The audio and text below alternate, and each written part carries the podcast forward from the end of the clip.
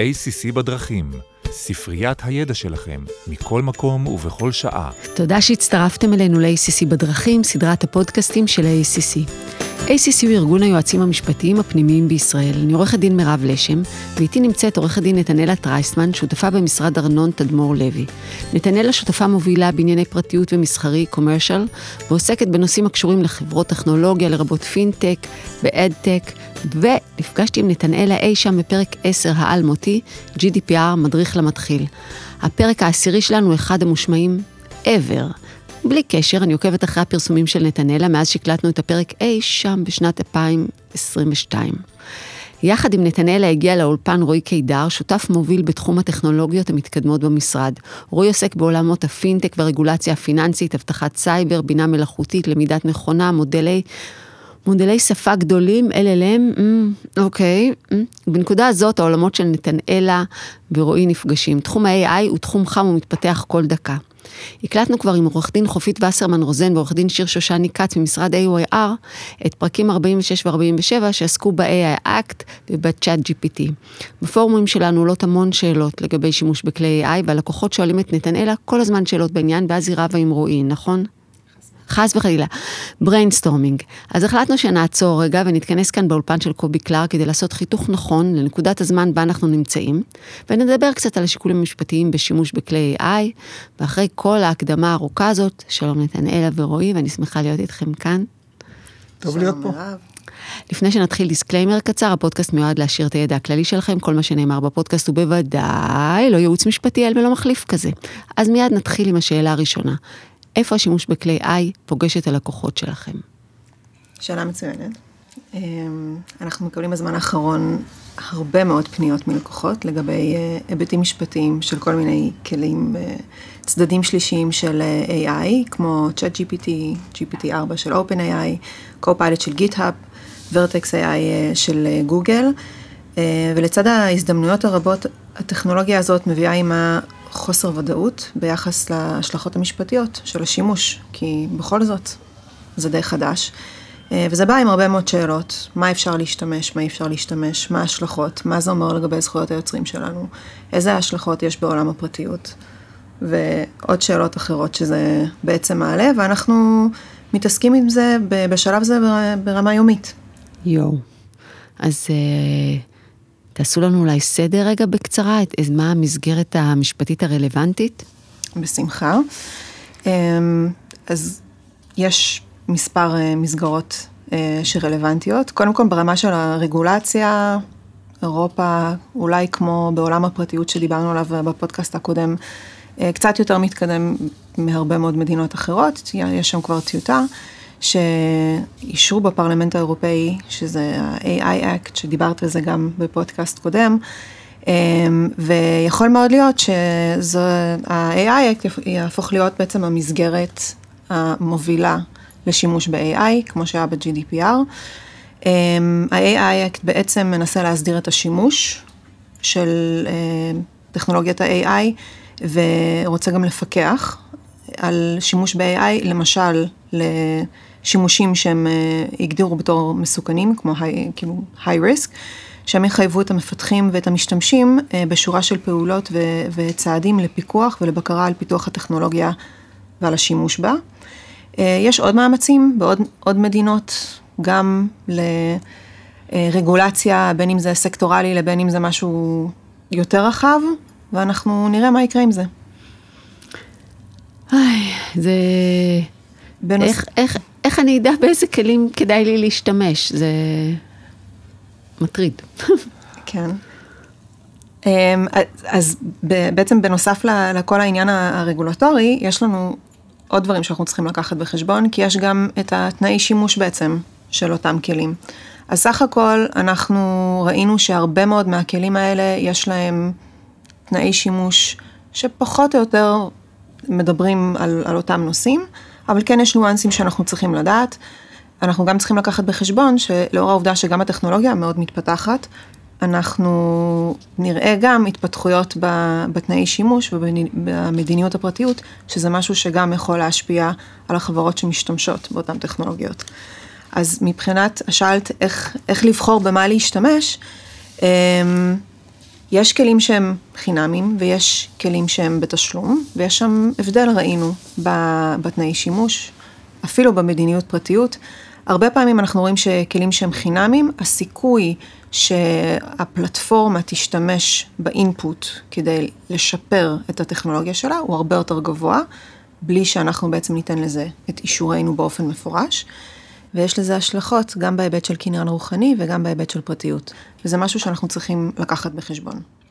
אנחנו בעיקרון רואים שהמוצרים שהם היום חינם, הם יותר מסוכנים מבחינת היבטים של פרטיות מהמוצרים בתשלום. זאת אומרת, כמו אמירה מפורסמת שאם זה בחינם סימן שאתה המוצר. אז אנחנו במובן מסוים מעדיפים אה, ונוטים לראות, לראות במוצרים שאתה משלם עליהם בתשלום כמוצרים קצת יותר בטוחים מההיבטים האלה, אה, אבל כל דבר צריך להיבחן לגופו. אנחנו כל הזמן צריכים לחשוב, אני כל הזמן חושבת תוך כדי שאתם מדברים על, על היועץ המשפטי, וזה גם מאוד עולה בפורומים שלנו. מה הוא צריך לשים לב בהקשרי שימוש בנתונים שהוזנו כאינפוט על ידי משתמשים? מה הוא צריך, אה, איך הוא צריך להגן גם על העובדים וגם על החברה וגם על התוצרים והספקים? אז קודם כל צריך לדעת מה סוג האינפוט שאנחנו שמים בתוך הפלטפורמה. אנחנו צריכים לוודא שקודם כל יש לנו זכות בעצם להשתמש באותו אינפוט, גם בהיבט של קניין רוחני וגם בהיבט של פרטיות. אנחנו הרבה פעמים, כמו שאמרנו לפני, בעצם נותנים לאותה פלטפורמה זכות מסוימת להשתמש במידע כדי לשפר את השירות שלה, כדי ליצור אולי עוד תוצרים אה, ודברים כאלה. אז קודם כל אנחנו צריכים לוודא שיש לנו את הזכות לעשות את זה. ובאופן כללי אנחנו ממליצים לא להאזין אה, מידע שהוא סודי, או ככל שאפשר גם לצמצם את ההאזנה של מידע אישי. ולגבי אאוטפוט ותוצרים? לגבי התוצרים, אז יש פה השאלה הגדולה היא מי הבעלים של התוצרים, אה, ואם המשתמש הוא בעצם הבעלים של התוצרים, אה, צריך לוודא אה, גם בתנאי השימוש. רוב החברות שמפתחות את הכלים האלה טוענות שהם לא הבעלים של התוצר, בעצם המשתמש, זה שמזין את הפרומפט, את השאילתה, הוא זה שהבעלים של התוצר שלו. אבל זה יכול להיות, זה יכולה להיות שאלה מאוד חשובה בעתיד, כאשר מישהו עושה שימוש בתוצר כלפי צדדים שלישיים, ואז רוצים להבטיח שהוא אכן הבעלים. בעיקר גם זה עולה בעסקאות השקעה ובשלבים של בדיקות נאותות, שזה יכול לקרות הרבה אחרי זה, ואז צריך להצהיר שכל התוצרים, כל הקניין הרוחני הוא שלך, ושימוש בכלים כאלה, אה, כמה שאלה אם באמת ה, אה, הבעלות היא שלך אה, בעניין הזה, ולכן את הדברים האלה, מי שיבדוק את זה מראש, יוכל לחסוך לעצמו אחר כך בעיות אה, בעתיד. איך בעצם אה, תנאי השימוש יבטיחו שאני הבעלים החוקי, שאני, חברה שלי מוגנת. אז אולי אנחנו בשלבים שקשה להגיד שאת מוגנת לגמרי, אה, זאת אומרת לא בהכרח את תהיה מוגנת, אה, רוב הכלים של AI כמו שאמרתי לא מספקים לך את הביטחון או את הערבות או את ההגנה המשפטית ביחס לתוכן שמרכיב את התוצרים, צריך לזכור המערכות האלה הן מערכות שמוזנות בהרבה מאוד מידע, זה החומר לימוד שלהם, ודרך המידע הזה הן מפתחות את התשובות בהתאם לפרומפטים של המשתמש. אה, אז הן לא נותנות לך את האחריות המוחלטת ביחס לזה, אה, אבל, אה, ולכן בהקשר הזה קיים סיכון מסוים כלפי צד שלישי, שהשימוש שלך במידע, אין לך את הבעלות המלאה. אפשר להקטין את החשיפות האלה, אפשר להקטין אותן, גם באמצעות בדיקות שנעשות לאחר מכן, באמצעות, של התוצרים, האם הם תוצרים מפרים, תחשבו למשל על תמונה שמופקת אה, באמצעות מידג'רני אה, או דלי או אחד מהכלים האלה, אפשר גם את הדברים האלה לבדוק האם יש פה פגיעה או לא פגיעה, ואולי כדאי לעשות את הבדיקות בעיקר בדברים שיש להם שווי או משמעות אמיתית, או משמעות מש, מהותית לעסקה עצמה.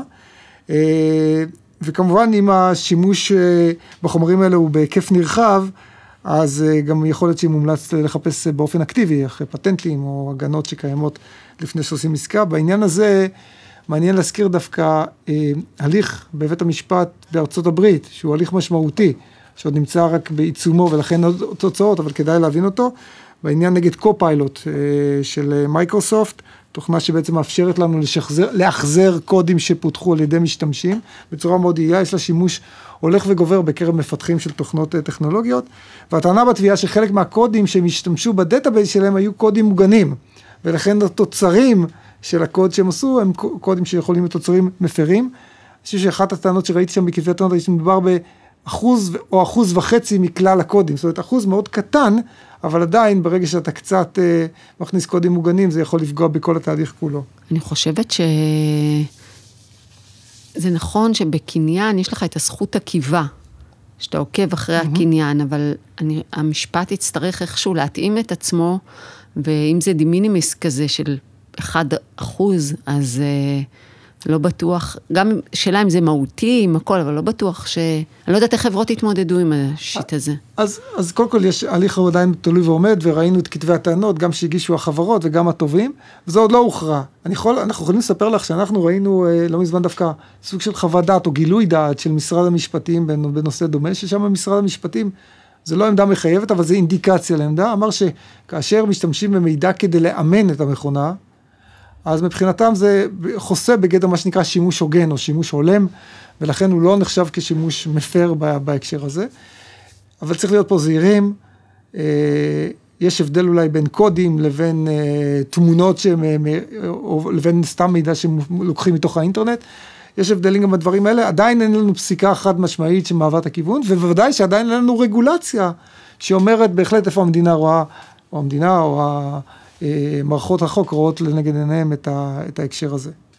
אגב, גם אם לנו יש בסוף את, ה, את הזכויות על התוצר, צ, צריך גם לבדוק האם לעוד צדדים יש זכות, אולי זה לא שלהם, אבל אולי יש להם זכות שימוש, מכוח תנאי השימוש של הפלטפורמה, שזה גם משהו שצריך לקחת בחשבון. ואיך אנחנו נתמודד עם זה? אז שוב, זאת הסיבה שצריך כן לבדוק את תנאי השימוש, לבדוק את סוג השירות שאנחנו משתמשים בו, את התנאים שהם רלוונטיים לאותו, לאותו שירות, וכאמור, לרוב אנחנו רואים שאם זה אה, איזשהו שימוש שהוא בתשלום, זה די מצמצם את השימוש של צדדים שלישיים של התוצר שהוא בסופו של דבר יהיה שלנו, אבל זה כן משהו שצריך לעשות בתחילת התהליך, כדי לא אחר כך להיתקל בהפתעות. ולגבי השאלת אחריות של הפלטפורמות, לגבי המידע שהם מפיקים? כן, זו שאלה מאוד משמעותית, ואני חושב שהיא אולי הכי מעניינת מכל השאלות, כי בסופו של יום, אה, אתה מפיק תוצר, שאולי לבד לא היית יכול להפיק, ואתה אחר כך משתמש בו לצורך כזה או אחר, ומה מידת האחריות שלך, או של הפלטפורמה, או של המתכנתים שלה, או של מקור המידע שמהם לקחו כדי לפתח את המערכת שמתוכנת, זה שאלה, זה שאלות מרתקות. אני יכול להגיד, אני יכול לספר לכם שיש עכשיו, אה, אה, מה שבועות האחרונים, יש תיק, אה, בעצם תביעה שהוגשה בבית משפט בג'ורג'יה בארצות הברית, הגיש תובע נגד OpenAI, מי שאחראית על ChatGPT, בגלל תוצר שלכאורה המציא טענות שלפיהם התובע מעל בכספים. טענות שלא היו ולא. נבראו. זאת אומרת, זה, זה, זה דיה אחת, כן. דיה אחת גדולה.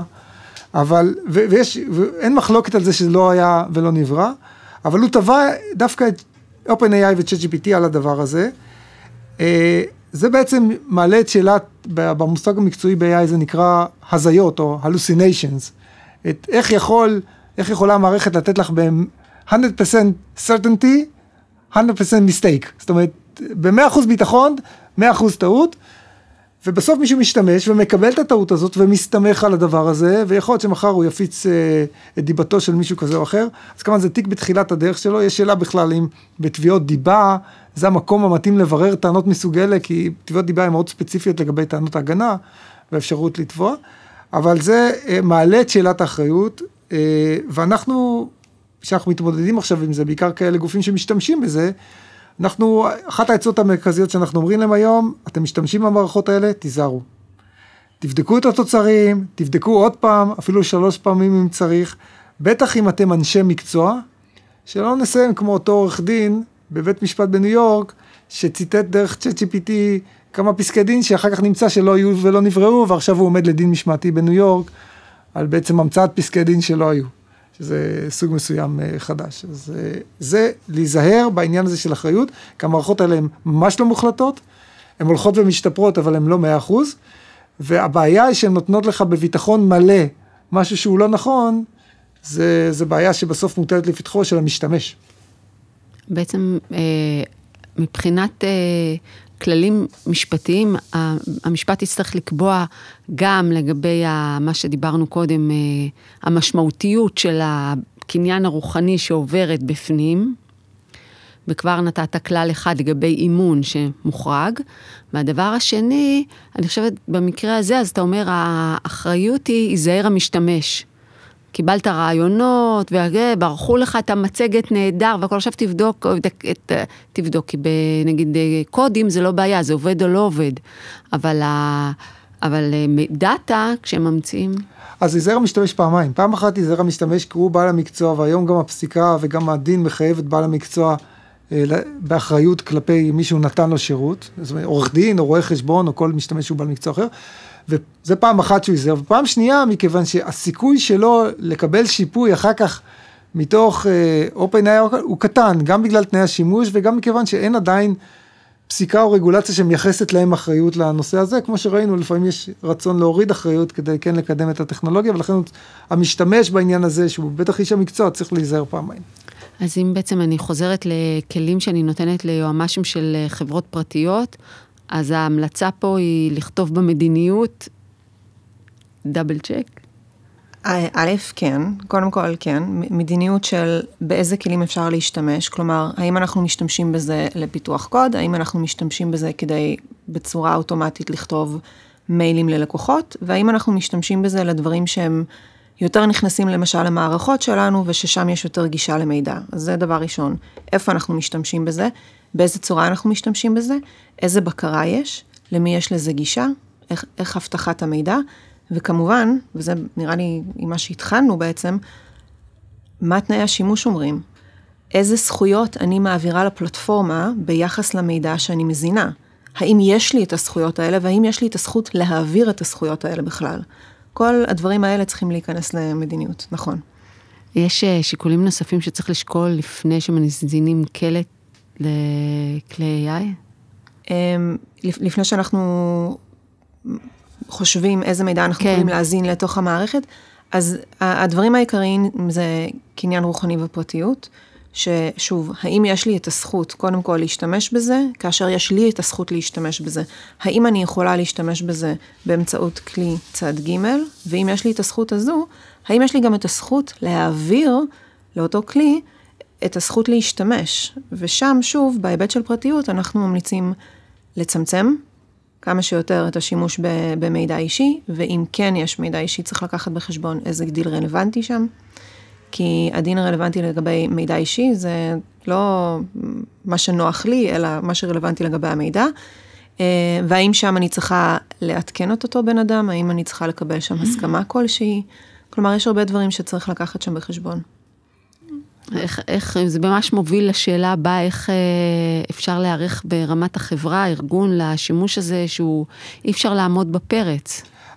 אז בעניין הזה, כמו שנתנאל אמרה בהתחלה, אנחנו, אנחנו כבר מקבלים את הפניות מצד התאגידים שמבקשים להיערך יותר טוב, וצריך להבין שזה לא רק ברמת היועצים המשפטיים של התאגידים, זה גם ברמת ההנהלה. בסוף התאגיד רוצה להיות גוף אחראי, וזה מתחיל להיות מסובך יותר כשהתאגיד הוא גדול, ויש לא מעט משתמשים גם בצד הפיתוח העסקי ובמחלוקת השיווק, ואפילו משפטנים והרואי חשבון והכלכלנים, וכמובן האנשים שמתעסקים בפיתוח עצמו של המוצרים, יש להניח שכולם בסוף ישתמשו. כי זה נועד לייעל את החיים שלנו ולשפר את התוצרים שלנו. לכן ברמה הארגונית צריך לנקוט כבר היום צעדים שמאפשרים לנו להיערך למקום הזה שבו לא תיוחס לנו, אנחנו איננו רוצים שתיוחס לנו אחריות. הדבר הראשון שאנחנו אומרים ללקוחות שלנו זה תיעוד. יש משמעות מאוד גדולה לתעד את השימוש בכל המערכות האלה, גם איזה מערכת, באיזה נסיבות, מהם תנאי השימוש, המערכות ההסכמיות שהיו, מי ישתמש ובאיזה, מה התוצרים, מה ה input ומה ה output שהופק. אנחנו רוצים את התהליכים האלה לדעת, כי אם יש תקלות, אז נוכל להתמודד גם בזמן אמת, ולא באיזה due diligence יהיה עוד שלוש או ארבע שנים. אז התיעוד הוא, מבחינתנו, הניטור הזה הוא דבר מאוד חשוב ברמה הארגונית. ההיבטים הנוספים, נתנאלה דיברה קודם, אני חושב שבהקשר הזה אנחנו כבר רואים את השינוי של גם המערכות ההסכמיות של התאגיד ושל החברה עצמה, גם בדיסקליימרים וגם ה-back to back ההסכמים האלה. אז אנחנו, גם בהקשר המשפטי יש כבר לא מעט פעולות שנעשות. ואנחנו בסוף מסתכלים אה, על, על, על מכלול השימוש התאגידי, ואנחנו אומרים, אנחנו, אה, וזה דומה קצת אולי לנושא הפרטיות, אנחנו רוצים להיות שקופים.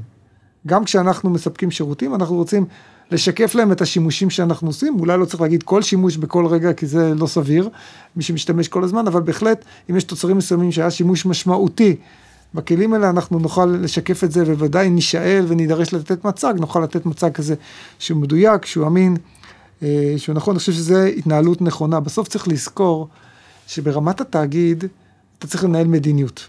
ובכל, כמעט בכל נושא, גם בהקשר של פרטיות וגם בהקשר של סייבר וגם בהקשר של AI. וכשאתה מנהל מדיניות מושכלת שמוכתבת מגבוה ונאכפת בדרגים השונים, זה כבר צעד ראשון מאוד משמעותי, בכך שאתה מתרחק מהסיכון, או שאתה יודע להתמודד איתו, או שלא תיוחס לך אחריות, כי לפחות נקטת בפעולות סבירות והגיוניות כדי למנוע את הסיכון, עד אשר נדע בעצם מה הרגולציה אומרת לנו, איזה פעולות אנחנו נדרשים לעשות. שזה בעצם כמו העולם של הפרטיות על סטרואידים. אה, אנחנו, ליישם את העקרונות האלה, כי אנחנו לא יודעים מה, הדין עוד לא מיוצב, אבל זה הרעיון. אה, אז, אז יש, יש כאלה שאומרים שבעצם, אה, אני חושב, נתנאל היא המומחית שלנו לפרטיות, אז אני, מה שלמדתי, למדתי ממנה, אבל ה-GDPR בא לפני עשור, אבל לקח זמן עד שאנשים הבינו שהוא קיים ועכשיו צריך לעבוד לפיו. ה-AI Act באירופה עוד לא יבשה הדיו, היום זה לא דיו, זה כנראה חתימה אלקטרונית על האישור שלו. וייקח כמה שנים שאנשים, עד שחברות יבינו שזה פה להישאר וצריך לעבוד לפי זה. ואותו דבר חקיקה בארצות הברית וכל מיני מקומות נוספים. ואנחנו אבל להיערך צריכים כבר היום. כן, לא, זה, אני חושבת שזה, אנשים עברו את טירונות טוב בפרטיות, הם כבר... אה, הם הבינו את הכיוון, הבינו. הבינו מה זה לכתוב מדיניות, הבינו מה זה תיעוד, הבינו מה זה טרנספרנסי, ולגמרי צריך אה, ליישם את זה גם פה. טוב, אה, מה אני אגיד, הצלחנו נושא שהוא, באתי אליו די בחששות יחסית לפשט אותו, עשה לי לוגיקה, קצת יותר אה, נגיש, ברור, למרות כל הבהירות בתחום. ויש לכם כישרון מיוחד לעניין הזה, אז חבל לבזבז אותו. שיר שנכתב למגירה הוא כמו עץ נופל ביער, שיחות פרטיות שלכם, חבל שלא יהיו להם עוד מאזינים, אז יש לכם חובה מוסרית לבוא ולהקליט איתי עוד פודקאסטים עדכניים. אנחנו נשמח. בשמחה. תודה רבה.